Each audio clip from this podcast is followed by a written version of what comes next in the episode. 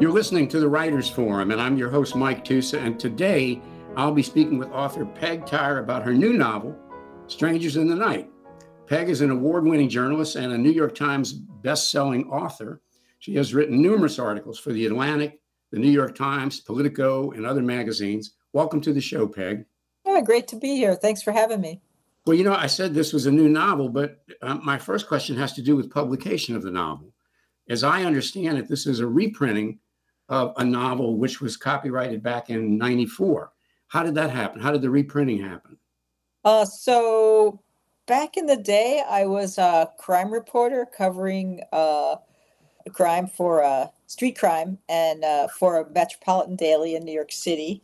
And I wrote this book, and uh, it is it really connected with a lot of people. Uh, it was a wonderful experience. Wrote a second novel, second of a series. Uh, more recently, uh, Jeremy Wagner from uh, Dead Sky Publishing got in touch with me and said he loved the book and could he re- reprint it. And it was such a delight uh, to think that it might connect with readers now, all these years later, is just such a thrill. Oh, good. Well, I, I thoroughly enjoyed it. Now, one of the things about the structure, though, that struck me is the first couple of chapters, first of all, are short. Um, did you make a conscious decision to do that, to keep them short? Uh, yeah, I did because um, I was writing at the time in a newspaper format, and so to and, and so I was a little terse in the way that I wrote and a little to the point. I also have a sense that uh, when I when I was reading books, I appreciated being able to pick up and put down books uh, pretty readily and not being caught in a in a miasma of plot or words. Uh, so I, I actually kind of anticipated the TikTok generation, thinking that um, shorter chapters would be more reader friendly. Well, you know, it's also not just the TikTok generation. My age and older, I have friends who read before they go to sleep, and they like those short chapters too, uh, that they can pick them up again. But and it works well. But also the early chapters, the way they're constructed, seemingly unrelated crimes that are occurring uh, in each chapter and then you, you weave it all together. Did you have any concern as you were writing that, that that you might lose the narrative, that people might get lost in the process? It was intentional because that's actually the quality of the life that I was leading. In that every day there was just some mayhem that I was covering, and you wonder what is the through line here. Uh, and for some crimes are just sort of random tragedies, and sometimes there is a through line where you can see systemic issues that bring people to this point over and over again. Uh, so I, I, that was purposeful to sort of replicate the quality and texture of the life that my characters were leading. Well, and your main character is named Kate Murray, and she's also a crime reporter. And strangely, you, strangely enough, yes. Yes. Well, you mentioned that you were a crime reporter on a police beat. How much of the novel is autobiographical? Well, I was the the uh, romantic part was not autobiographical. Sorry to say, uh, I was a married woman by the time I took this job, uh, right. and uh, many people that I met in that job were like, "Yeah, I'm married too," and I was like, "Yeah, I'm not married like you're married. That's different. I'm gunning for a different outcome here." Um, so uh, yeah, but the crime and the weird New York City stuff and the urban uh, grit was uh, completely observed. Also, the bizarre dialogue and the hilarity of certain situations that are just so patently absurd when you're doing that kind of job. The things that you come up, you things that you see and you think, "Am I really seeing that? Did that person really say that?" And so it was a lot of reflecting on that. Okay. Um, one of the questions that it seemed like Kate had to deal with a little bit in the novel, and perhaps you did as well, is you know what crimes are noteworthy enough or newsworthy enough to report on? How does a reporter decide that? Yeah, it's really grim, actually, and it's really what you fear. Uh, it's really racist and it's really classist. So, a white, blonde, pretty 27 year old getting uh, getting robbed on the Upper East Side, a wealthy neighborhood in New York City, will get better play than two black children in a poor community dying. It's just it's tragic and it is even more so now. I think when we have like crime of the moment, you know, where like it's always like the pretty blonde killed by her boyfriend, right? And we all go crazy over that. And there's so many other crimes and so much other tragedy that happens in poorer communities and communities uh, where uh, people of color uh, or people who just don't have means and access uh, that is completely ignored. And uh, that the the shock of that, the inequity of that, the nastiness of that really shaped my life, like how I view the world. Is are you still doing reporting at all? Uh, yeah, I right before the pandemic, I did a piece for the Times. Uh, I'm working on a piece for, uh, but a nonfiction thing for the Georgetown School of Public Policy. Uh, so I'm in a kind of wonkier moment. Uh, I haven't written any fiction in a long time. But uh, did you find? I'm curious about this. Did you find the the let's, for lack of a better word, the weight of being a crime reporter weighed on you over time, such that you got to a point where you said, "Okay, that's it. I got to get out of this." I didn't uh, okay. have that perspective. I didn't have that perspective. I was like, okay, here's my job. I have to do it. Uh, I then, after that, I covered uh, organized crime and then I covered uh, courts state and federal court, and then I covered domestic terrorism. After that, I got hired at CNN as an on air correspondent and covered mostly general assignment, but a lot of terrorism, domestic terrorism. And um, then I moved to, that was a terrible job for me. I mean, it was a great job being on air. Everyone was like, I saw you on TV. But for me, it was, uh, I'm more of a reporter. So it was, I'm less of a performer. And so that was really hard for me to care about the stuff that I needed to care about to be a good correspondent. I then jumped to Newsweek and they, in a very, what I saw as a very sexist way, were like, well, you're a female with kids, cover education. And I was like, oh, it's going to be so boring. But uh, it turned out to be really great. So and I got a, and I wrote a best-selling book and uh, started working in a nonfiction capacity. So I didn't voluntarily leave that beat. I just needed a job, and I went where the where I could get work. Um, but now, you know, we talk a lot about PTSD, and we talk a lot about like the toll that these things take uh, on any any human. And I think I really struggled with that kind of quietly for a long time. Uh, just didn't have the language for it, didn't have the context to really talk to people about it. In some ways, these books were me, me processing all the crazy stuff that was happening. Right, right. Now, in the book, um, and maybe perhaps in real life too, um, besides, as you pointed out, some of the race issues and sex issues or sexism, racism, there's also competition between reporters at the same location. And Kate has to deal with that uh, in the book and it seems like people are constantly trying to beat each other out on a story or undermine each other. Uh, is that is that an accurate reflection of what you went through? Oh my God, yeah. And it's a little different now because what I didn't realize when I wrote these books is that this these were the last great days of news reporting. Uh, there was, you know, you could get fired on a Thursday and hired on a Friday. Like it was, there was a lot of updrafts and a lot of publications, and we were very, very cutthroat, and everyone was trying to make their career. Uh, and that's also a certain time in life when you're in your 20s and 30s when you really are trying to make your bones to be the in the profession that you want to be in. But now I think eh, my experience of journalists is that we're all sort of huddled together trying to like just survive the the business model exploding and people are less competitive with each other. I mean, they're competitive in that they want to have the they want to post the first bit of breaking news. There's that kind of competition, but there's not the same kind of like elbowing and vying for uh, the front page, which there was my organization, yeah. which was a great organization, but there was we worked hard and we worked there was a lot of camaraderie, but there was a tremendous amount of competition. Well, but in the book, and, and I maybe this is a more general question, but it's relevant in the book this competition can get dangerous, right? You can, for example, like Kate, you might end up uh, embellishing a story or or inflating a story or whatever, right?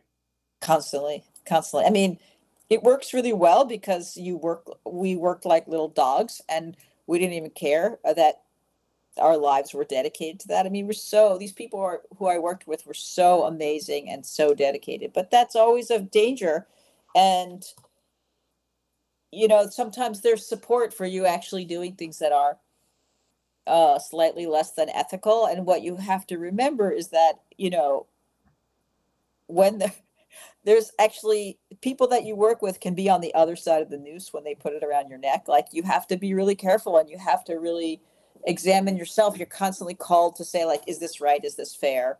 Am, am, is what I'm doing correct? And it's against the backdrop of intense competition. A lot of snap decisions get made. Some of them are wrong.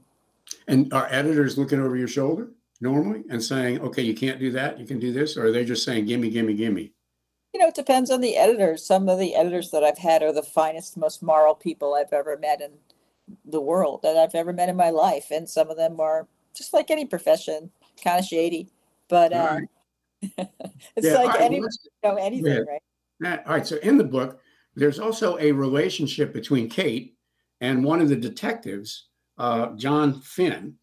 And I was really curious, and you did a great job of kind of describing the relationship between reporters and detectives and the police and how there's a give and take. But this one goes a little bit beyond that. Um, was that a common thing? Uh, no, that was really more a convention for the book. But actually, I later learned that it was more common than I thought.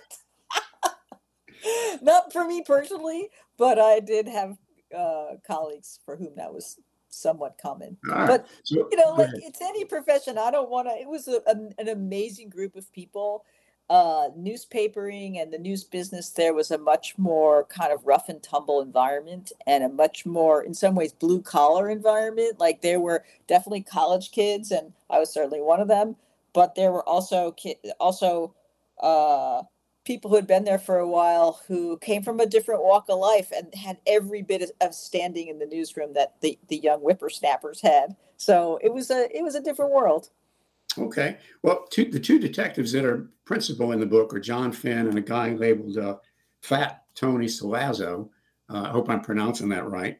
Um, talk to me about Finn though, because he's an interesting character. He's he's not just you know going through the motions. He's got some issues he's trying to deal with, right?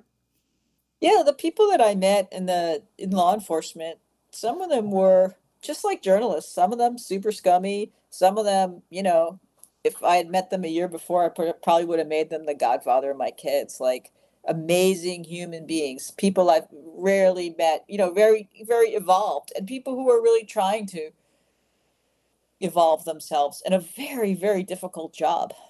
Uh, and you know, there's a lot of people who like now it's sort of fashionable to be like defund the police and for sure there's a lot of problems and a lot of um, in, in law enforcement in new york city i think they tended to be more professional because they had more oversight and they had it's a big it's a giant police force and yeah yeah you have your people who are criminals for sure but like you also have people who are amazingly smart amazingly professional thinking about their jobs in terms of human costs and in terms of public policy and effect on communities, you know, really far reaching, intelligent people.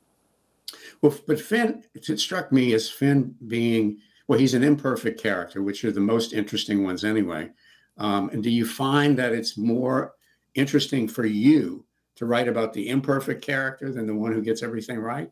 Yeah, I don't, none of the characters ever get anything right. I don't think I've ever met any humans who get anything right.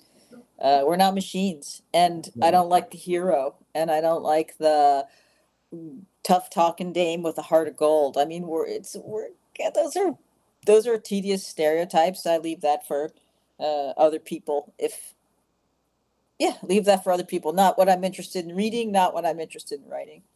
All right. In the book, Kate is accused of quote piping a story close quote. That's the Edison Monroe story uh, who is uh, in the book and is described great in the book. What does piping a story mean? Yeah, it's just uh, embellishing it, or uh, sometimes they're like you, read something in the you'd read something in the morning and you'd be like, oh my god, how did I miss that? And then you realize the reason I missed it is because it's not actually true. Uh, and so you find yourself fact checking a lot of other people's work, and that was the common parlance for when someone I don't know, got out in front of their skis a little bit, like tends not to be completely uh, false, but just a, a, a narrative that doesn't actually hold hold up. And listen, sometimes that happens because you don't have all the facts. And at the end of the day, you're trying to put together a story. This was pre digital, so you couldn't just update things every 20 minutes. So sometimes you would uh, just go with what you had. And by the next day, there was more information. And that was super awkward. And everyone's like, because people in the media are lying. Sometimes they're not lying, it's just you're making sausage. And sometimes you just don't have all the ingredients. Okay. Well, one of the major crimes in the book is the murder of a, a woman named Margaret Severing. That murder has a real impact on Detective Finn, correct? Yeah. Yeah. Why, why did why was he as your character the character you created why is he so affected by that i think that there's like what i observed is that at that time in new york city which was where the homicide rate was 2000 much much higher than it is now it's about 300 or 400 now a year. So there was a crack epidemic. There were really good people who were living in poor neighborhoods and they were just like working people. And i think that the news business really had an affinity for those people because we recognized that demographic because we recognized that a those are our readers b those are our that's our community. Those are the people who ultimately are the lifeblood of new york city. These are people who are getting up every morning going to work paying their rent raising their kids. Good people. Uh, and they come in all different sizes and shapes and jobs and colors and like different neighborhoods. And so I think that there was a,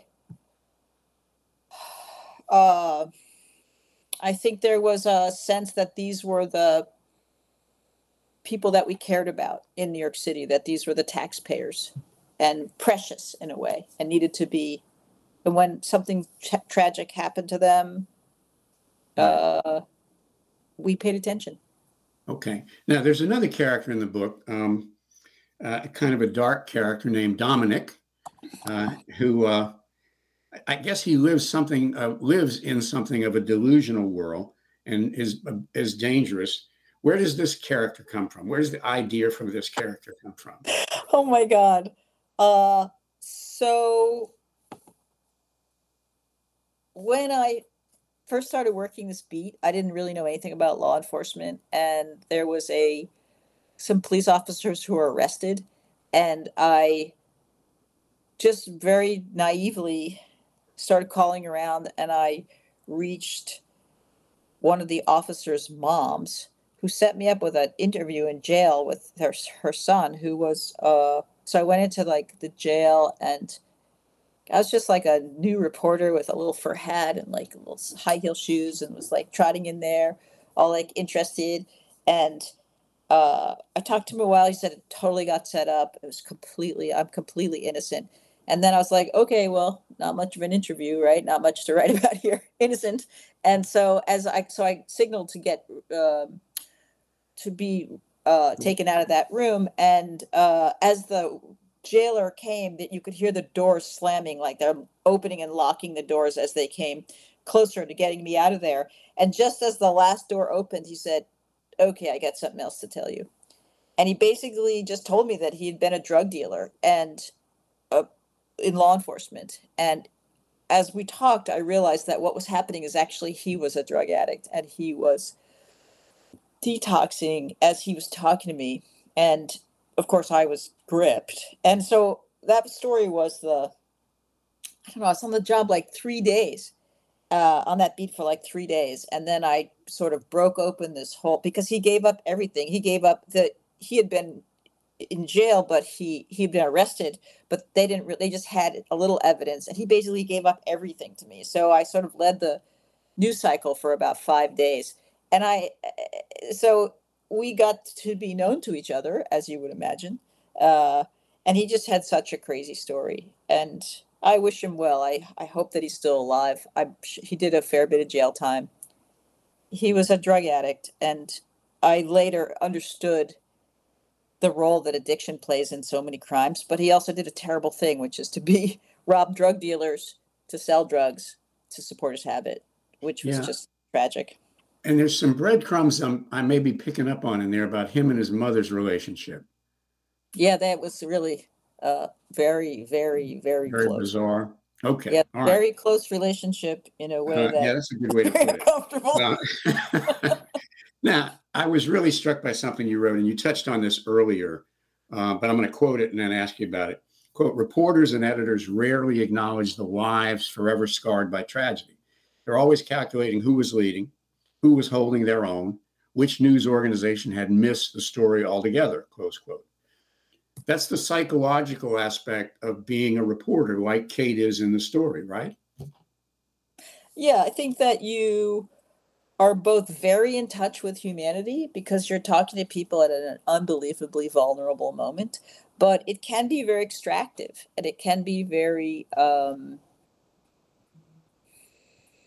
It comes across.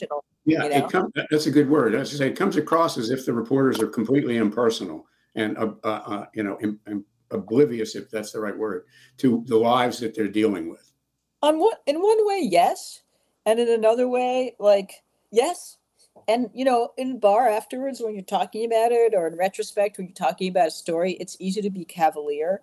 But man, we're just people, right? So like, you are really one is really affected by the people that you meet, and uh, you know, at the end of the day, I could not have be, been more grateful. Like when I think back at that time, more grateful to the people who I I interacted with, who really wanted their stories told, and they had to deal with shitty little me, you know, to like shitty little thirty something me who didn't who was just parachuting into their lives at a terrible time and i was their only conduit to really get their story told and it must have been a total drag for them but Mhm. they were very gracious and very generous uh, All right, so um, I think I know why, but I have to ask. Frank Sinatra is involved in this novel a little bit. Frank Sinatra songs, anyway. In fact, yeah that's i was where in a frank sinatra moment i have to i don't what can i tell you i'm Wait, how does that? Is it just because it's New York? Uh, yeah, I guess. And also, I was thinking of a series, so I was thinking of like, well, I wanted like uh, book titles that were known to people, but maybe not known to people of my generation, and Okay. so in culture, but uh, not identi- not readily. I mean, readily identifiable, like known but not known. Okay. Well, you know, I used to name my graduate papers after Pink Floyd songs, so I, So I, I go. understand. You understand where I'm coming from. Yeah. All right. Let me ask you this. Authors will also often say to me that if they create a good character, the character helps write the story. Okay. Now I understand this part of this is kind of autobiographical, but was did Kate and the character of Kate or the character of John Finn that you created help in writing the story and the trajectory of the story? Yeah, I think that's very true. You know, it took me about five years to really learn how to write fiction.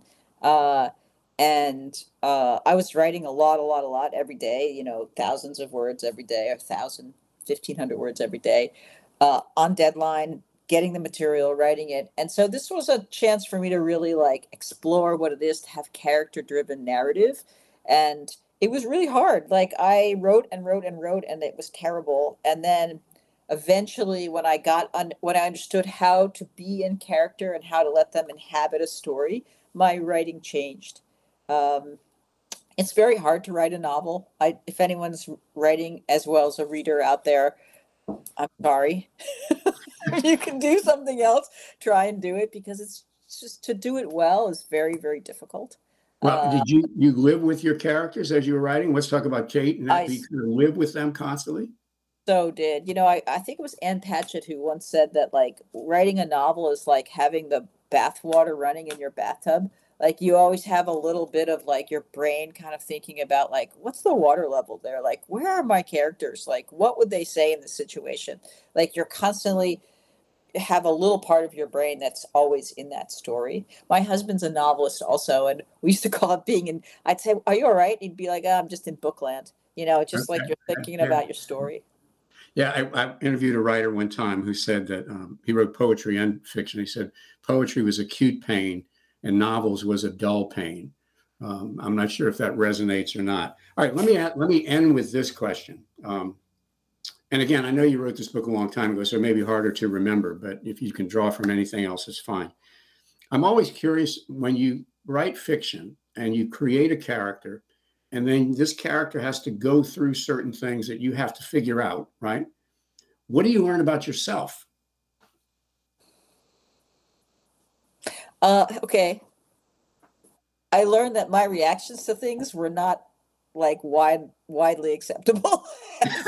I learned how weird I really am in my head. Like I think like, oh, my character would do this, and then I would show it to someone that'd be like, that is such a bizarre reaction.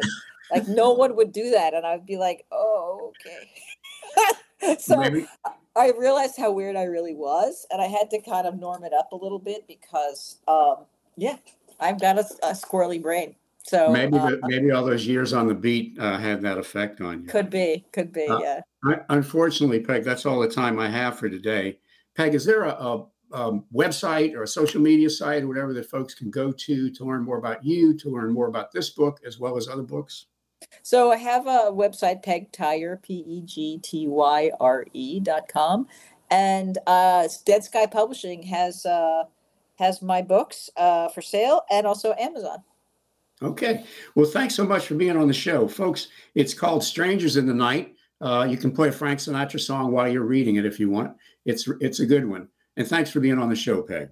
Such a pleasure. Thank you. Folks, music for the show is provided by Valerie Hunt Jester. Uh, the show is produced by our own Tyler O'Brien. Tune in next Tuesday at 4 p.m. or Wednesday at 5:30 in the morning for the next segment of the Writers Forum.